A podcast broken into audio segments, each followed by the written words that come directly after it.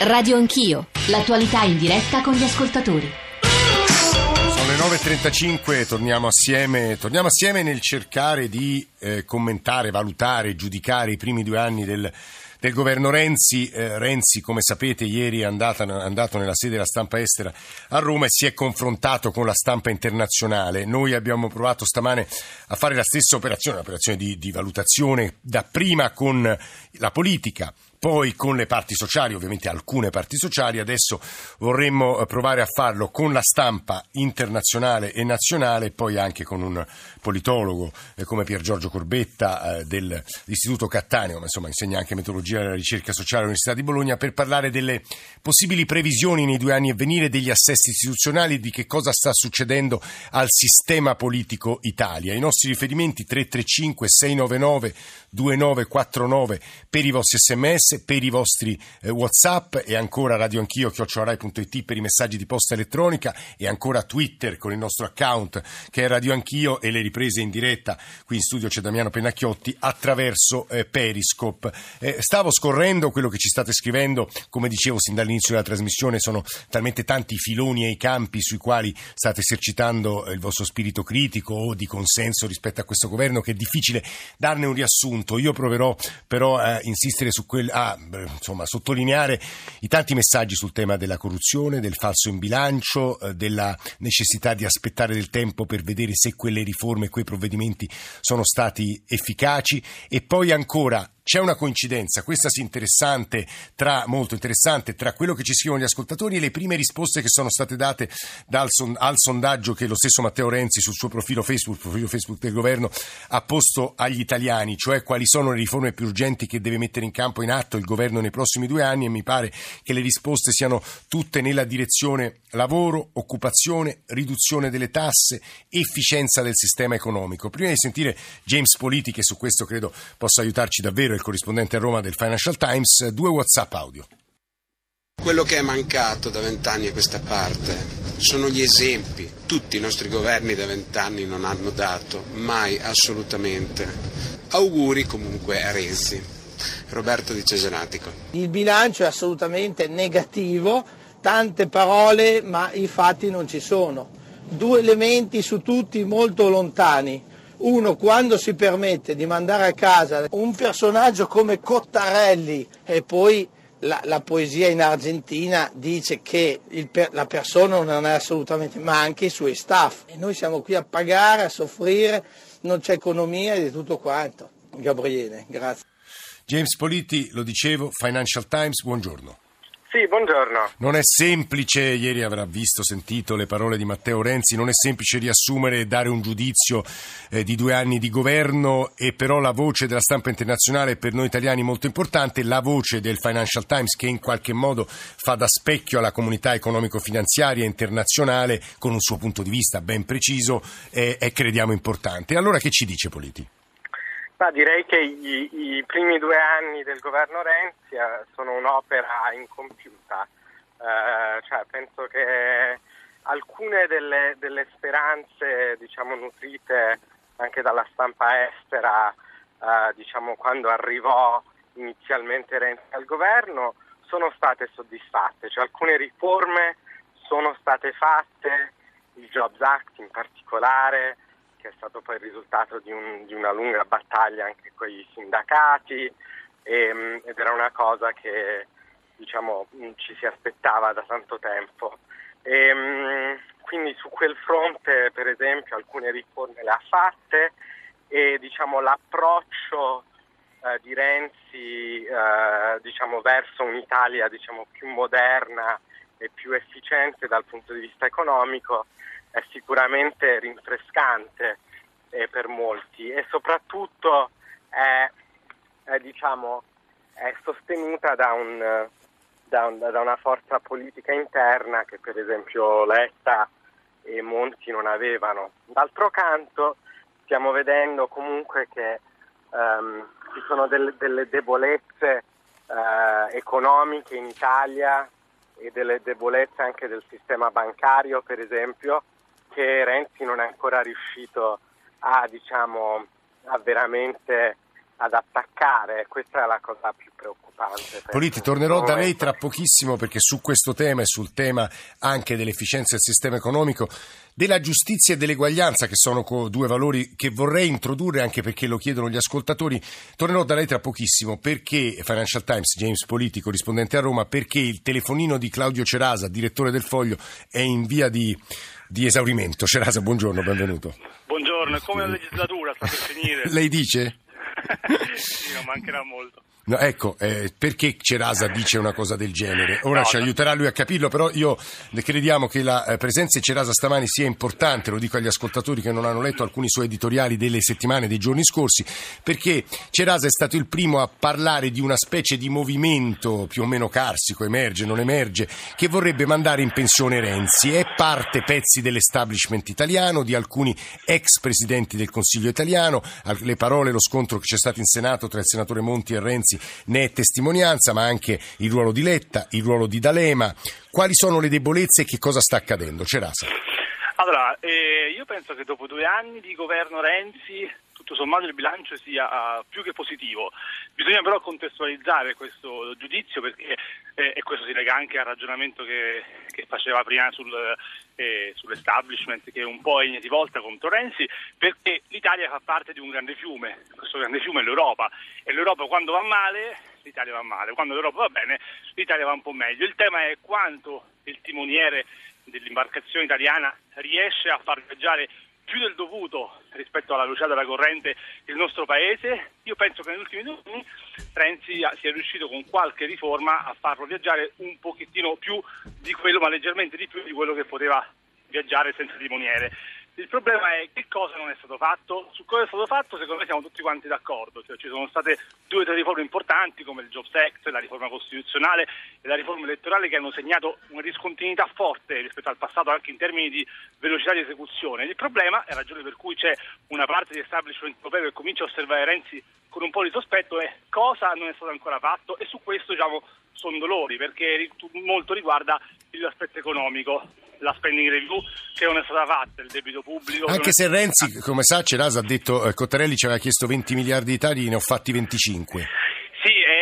Diciamo che 25 è una cifra che Renzi utilizza per identificare anche dei tagli futuri che sono stati programmati, non è esatto dire che siano 25 i miliardi già tagliati. Comunque su alcuni aspetti economici c'è uno scontro forte perché oggi l'Italia chiede all'Europa una maggiore disponibilità di denaro, ma questa maggiore disponibilità di denaro che significa flessibilità, questa parola misteriosa che spesso sentiamo pronunciare, significa che eh, l'Europa può concedere maggiore flessibilità a fronte di un impegno forte dell'Italia su alcune riforme che purtroppo ancora non sono state fatte. Il, il grande tema è questo. Come si trovano questi soldi per fare alcune riforme? Secondo Renzi non vuole tagliare nulla perché ha eh, nulla, almeno poco, perché ci sono le elezioni amministrative, il referendum e probabilmente il prossimo anno si andrà anche a votare. Quindi diciamo fare dei tagli alla spesa pubblica per un premier di un partito di sinistra è molto molto molto complicato e comporta anche fare qualcosa di, eh, che vada contro il consenso. La ragione per cui, come si diceva prima, c'è un pezzo di establishment europeo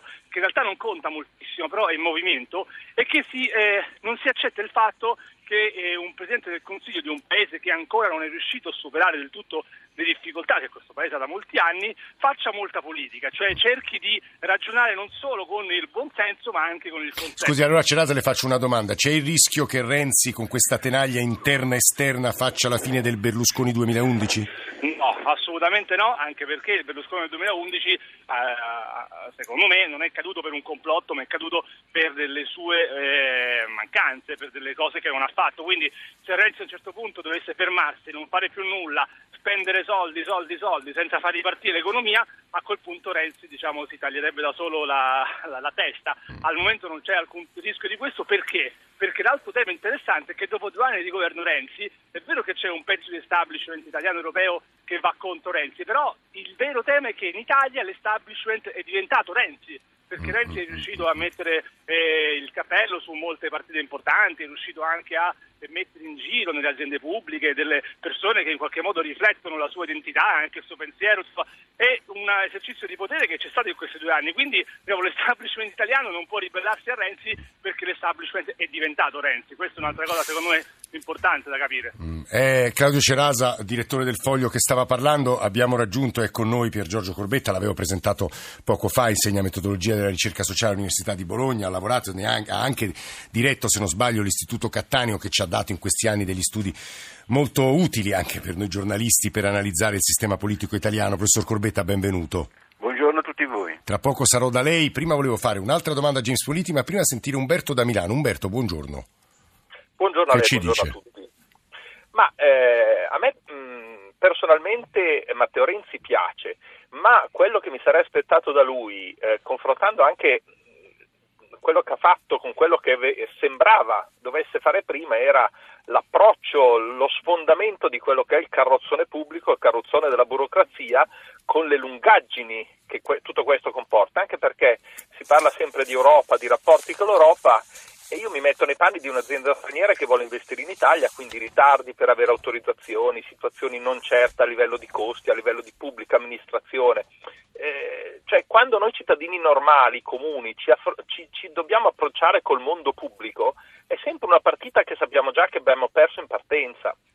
Quindi questo eh, penso sia una, una grossa battaglia. Umberto, alle sue parole aggiungo, aggiungo, due considerazioni che la radio ne parla con Ilaria Sotis eh, tra poco, alle dieci e mezzo si occuperà del rapporto tra pubblica amministrazione e imprese e poi nella seconda parte di PEC e che per quanto riguarda la riforma Madia attende alcuni eh, decreti, l'approvazione di alcuni decreti attuativi appunto per poter essere valutata, quindi in realtà forse il giudizio di quella che viene definita, insomma si era dato lo stesso giudizio anche per la riforma Brunetta, una riforma epocale probabilmente prematuro. Prima di andare al professor Corbetta, James Politi, lei ha sentito la ricostruzione di Cerasa e la minaccia che c'è da una parte della classe dirigente europea di colpire Renzi sulla questione economia e finanza, perché Politi, lei scrive per, per il Financial Times, lo dico per gli ascoltatori e forse non si offenda se, se sostengo, insomma il Financial Times difende un'idea liberale e liberista del, della struttura di potere, diciamo dell'amministrazione dei grandi stati europei e quindi immagino che sia favorevole ad alcune riforme di Renzi, però eh, lascia scontento molto elettorato sul fronte della riduzione delle diseguaglianze, ad esempio Renzi, Politi. Sì, cioè io direi che per quanto riguarda diciamo, la ribellione, se si può parlare di questo, dell'establishment europeo contro Renzi, eh, sarei molto attento perché alla fine ehm, anche a Bruxelles o a Berlino sanno che in realtà non ci sono alternative eh, diciamo pro-europee in Italia a Renzi in questo momento. E lo so che si dice spesso ma comunque diciamo, la, debolezza in un certo senso del, dell'alternativa politica in Italia è la forza di Renzi. E, ehm, e, cioè lui in sostanza, lei politici sta dicendolo, eh, agli, lo dico per gli ascoltatori che però l'avranno capito molto meglio di me, Renzi può fare la voce forte con l'Europa anche perché l'Europa sa bene che oltre Renzi ci sono forze politiche che nei loro confronti sono peggio di Renzi. Esatto, e per questo in, in un certo senso Renzi ha le, ha le carte dalla sua parte quando queste partite a Bruxelles. Dall'altra però ovviamente ehm, sentiamo che ci sono eh, sempre più frustrazioni eh, a Bruxelles e a Berlino contro diciamo, questo nuovo atteggiamento eh, molto più conflittuale che sta avendo Renzi e soprattutto questo diciamo, spingere per eh, diciamo, interessi italiani che eh, a volte sembrano abbastanza, abbastanza diciamo, interno, parrocchiali, parrocchiali. Mm. e quindi e, e questo sta frustrando eh, parecchie persone a Bruxelles il rischio è che a un certo punto diventi controproducente, controproducente per l'Italia. Credo che il professor Cobetta abbia ascoltato quasi tutti gli interventi di Claudio Cerasa e di James Politi, gli rivolgerei tre domande, ora provo a metterle tutte assieme. La prima, una valutazione di quanto ascoltato sinora dai due giornalisti, l'uno italiano, l'altro straniero. La seconda, che cosa sta accadendo al sistema politico istituzionale italiano, se è vero che Renzi in questo momento non ha alternative e poi qual è il rapporto fra i partiti politici e gli italiani in questo momento. Professor Cobetta, so che è un sacco di roba, ma insomma proviamo a a dirci qualche cosa. Dunque, sì, io ho sentito i due precedenti interventi. Io credo che questo discorso sull'ostilità da una parte dell'establishment nei confronti di Renzi vada riferito soprattutto a ostilità interne più che ostilità internazionali europee. Il, il, ehm, la cosa a mio parere più importante, eh, diciamo alzando un po' eh, lo sguardo al di sopra dei singoli provvedimenti, è che Renzi ha introdotto un nuovo stile nella politica italiana, e cioè quello del governo del leader contrapposto al tradizionale governo delle mediazioni. E adesso, proprio per rimanere sulla cronaca, lo vediamo oggi o ieri con la posizione assunta sulla legge Cirinà. A un certo punto, quando il tempo delle mediazioni è finito, il leader decide e non se ne parla più. Mm.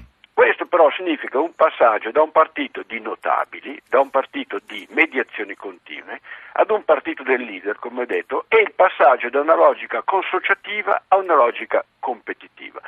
Questo fatto ha sconvolto gli equilibri tradizionali e quindi eh, le opposizioni sono sorte nei confronti di Renzi, soprattutto nel, all'interno, non dico come diceva prima all'interno nazionale, ma all'interno addirittura del partito. Sì, certo.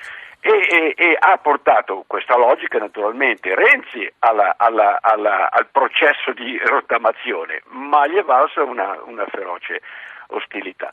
Ecco, questa ostilità non è giustificata dal contenuto de- delle riforme. Le due più osteggiate, e le sono le due più importanti, sono quella costituzionale con l'eliminazione del bicameralismo paritario e la legge elettorale, che spinge verso il, il bipolarismo.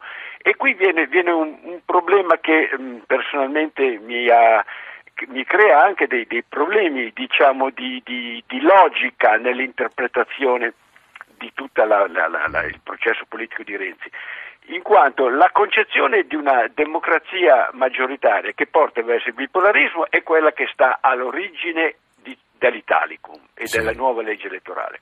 Tuttavia Renzi viene accusato di portare il paese verso il suo partito, verso il partito della nazione, che è esattamente l'opposto, cioè un partito di centro, una sorta di nuova balena democristiana, magari più rosa che azzurra. Ecco.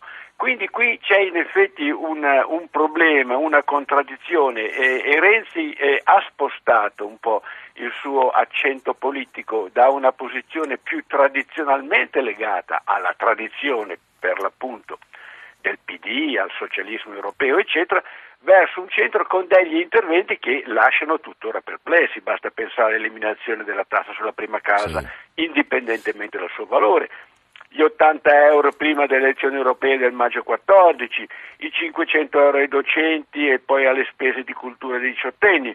Insomma, Serie, e, e, le recenti acquisizioni poi a livello di politica locale. Ecco, questo discorso del Partito della Nazione in effetti è una, certamente può portare ad un consolidamento elettorale, elettorale anche eh, di Renzi, ma gli può correre il rischio di fargli perdere l'anima, l'anima di sinistra del partito. Lui non è un Berlusconi che arriva alla politica senza una tradizione cioè, ideologica, ideale, storica alle spalle, ha alle spalle un qualche cosa e io credo che non ha fatto proprio nessuno sforzo per trattenere le fuoriuscite a sinistra, anzi le ha incoraggiate e questo secondo me può essere nella lunga prospettiva un difetto serio. Eh, insomma, parole credo molto interessanti quelle che ci ha detto per Giorgio Corbetta ci permettono di rivolgere a Claudio Cerasa una domanda sullo stato di salute delle opposizioni. Cerasa.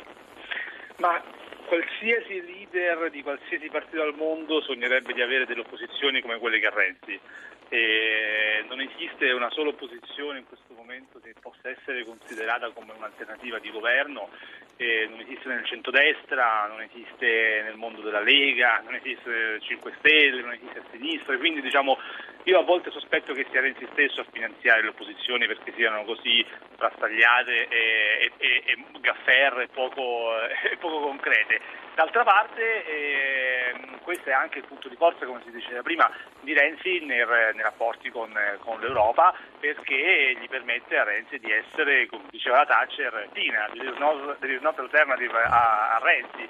Questo però, se eh, da, questo, da, questo, punto di vista è un punto di forza, è anche però un problema per, per Renzi, lo dico in maniera paradossale, perché non avere un'opposizione forte che possa essere credibile, che possa permettere, come succede nei paesi eh, maturi, di eh, eh, avere qualcuno che ti incalza e quindi ti costringe anche a fare meglio, è una delle ragioni per cui secondo me Renzi a volte eh, può permettersi anche di non andare a fondo su alcune determinate leggi. Cioè, se, Questo... il modello di opposizione è quello di Grillo, il cui scopo principale è quello di poter rivendicare di aver fatto saltare alcune, alcune leggi che invece una parte del Paese probabilmente voleva, secondo me è un'opposizione diciamo, che continua ogni giorno a fare colpi di tacco nella propria rete. Ci stanno su questo punto il Partito della Nazione, le parole di Corbetta, le parole di Cerasa, ci sono delle analisi degli ascoltatori. Io leggo un paio di messaggi appena arrivati sul Partito della Nazione che, con, che rilevano, insomma, che analizzano con preoccupazione eh, questo corpo centrale del Paese che rende il sistema come al solito anomalo. E mi permette di chiedere, prima di sentire Marco da Brescia su questo, credo, a James Politi se appunto con l'occhio di un inglese eh, posso, eh, questa rottura di un meccanismo dell'alternanza, che ad esempio invece in Gran Bretagna ha una solidità secolare, sia pericoloso. Politi.